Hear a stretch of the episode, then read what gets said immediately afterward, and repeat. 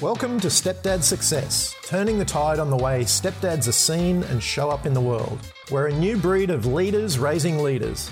Blood or no blood, we raise them as our own. We're connected, loving, and committed to leading them into the future. If you asked a normal dad, he'd say we're doing the impossible. He'd say, but they're not yours. How do you do it? Yet every day, stepdads around the world are forging the way. That's what we call stepdad success. We're leaders raising leaders, and these are our stories. Good morning, stepdads. This is James Clubbasser from Stepdad Success, and I wanted to welcome you to another episode because today we are going to be talking about discipline. Now, discipline is one of those funny areas, and obviously, with children in our lives, it becomes a touchy subject, especially with the stepkids. Now, I know that a lot of guys out there struggle with trying to step in at the right time, trying to, you know, overcome, you know, dealing with the other parents in this situation. But I've made it a rule just to make discipline a flat out no brainer across the board. And the way I do that is by making it a standard, um, not allowing things to shift about too much. I try and keep a kind of a rigorous line around it. And, you know, uh, this came up for me just recently while we've been traveling. As I said, I've, you know, we're doing a lot of traveling at the end of this year. Uh, as I'm recording these, and we were off to Bali there for a couple of weeks and spent a bit of time with the boys. And obviously, little boys will play up. Now, it was a it was a long week. They had all their cousins and uncles and aunties there, and grandfather. So it was a very exciting time for the boys. It was a time where they got to kind of let loose and be kids and play all day long. There was no school involved. There was no teaching of any sort. There was nothing to do but have fun, play in the pool and explore with their cousins. And because they get along so well with their cousins, you know, it's really tight times and it's great to see that. But at the same time, when there's a lot of kids playing, there can be a lot of kind of noise, a lot of just, I guess, the loosening of that discipline um, and across the board, that standard of discipline, you know, it changes compared to being at home and going through the daily routines. But, you know, I, I was kind of aware of these things going on and I could see the, the tension in the whole situation escalating. And it got to one night, probably, I think it was three or four nights in, and the boys had been staying up late. Actually, might have been a little bit later. Might have been towards the end of the vacation. The boys had been staying up later and later and later each night, stretching the, stretching the, uh, the kind of the, the sleep time, which is fair enough, and you know, kind of lenient on that as far as it being a holiday. But one thing I won't stretch is how they respect others, how they talk to others, and how they act in a group scenario. Before we went away, we agreed on a set of ground rules, and there was four rules. And they went something like this. Rule number one, listen. So that's listen to us, listen to others. Do what people ask you to do. Number two was don't gang up. Okay, so what the cousins normally do is they take sides and gang up on the little ones, and we just won't have that. So, no ganging up. Number three was don't be rude. Okay, so no rudeness to anyone, no rudeness to the older people there, no rudeness to the other kids. And the fourth one was have fun. So, of course, they were having plenty of fun and they were stretching the limits. The listening was falling out of touch and that's the one I really picked up on when it turned to them becoming rude.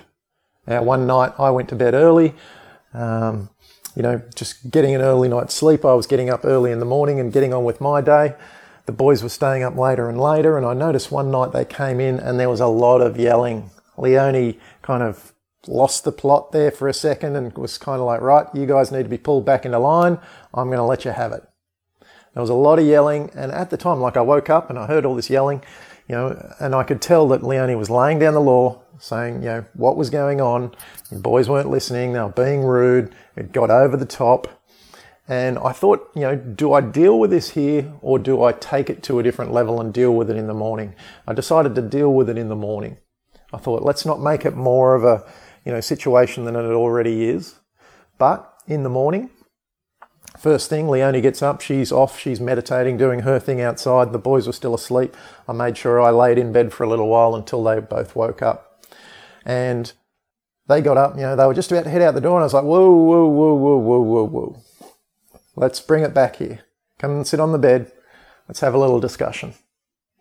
Now, the boys, again, they're 8 and 10 at this time of recording this. And we pulled up, we sat on the bed, and I asked them what was happening last night. And I asked them, you know, did you break the rules? And the little guy, Mr. Eight year old, he was like, yep, yep, we weren't listening.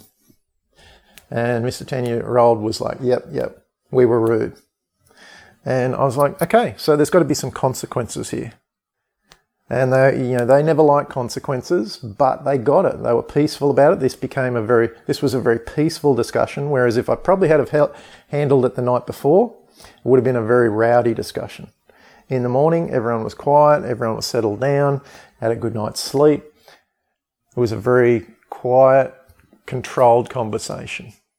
And we decided that the lines were going to, I mean, the consequences were going to be writing lines. So I just made up a little paragraph, you know, something that kind of reinforced the fact that they need to be polite and, um, you know, be nice to mum. And also part of the consequence was they had to go and apologize to mum and, you know, give her a big cuddle. But dealing with this the next morning allowed it to become a really quiet, comfortable teaching experience rather than a yelling match with lots of kind of emotion and stress.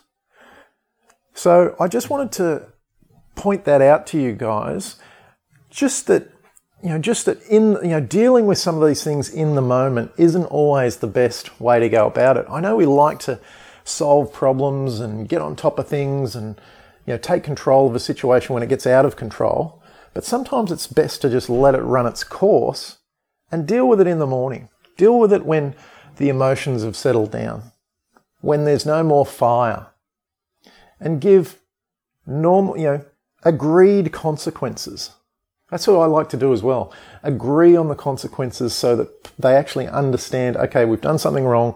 There has to be a consequence and we need to take part in that. So there's an agreement all across the board what I find in these situations is they actually learn from the situation, they take note, and it doesn't happen again. And we're pretty fortunate, as we said, the four rules.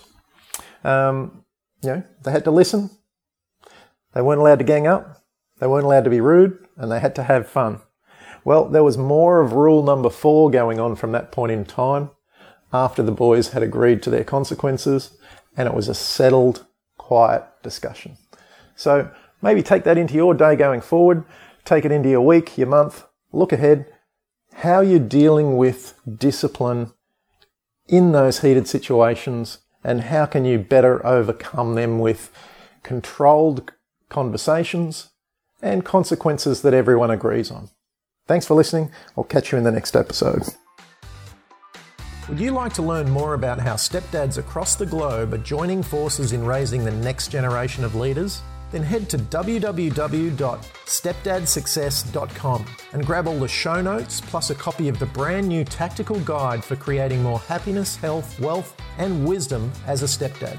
And if you liked the podcast, please share it with other stepdads you know and leave us a review on iTunes. Again, that's www.stepdadsuccess.com for all the show notes and tactical guide. Come and join the new breed of stepdads, the growing group of leaders raising leaders.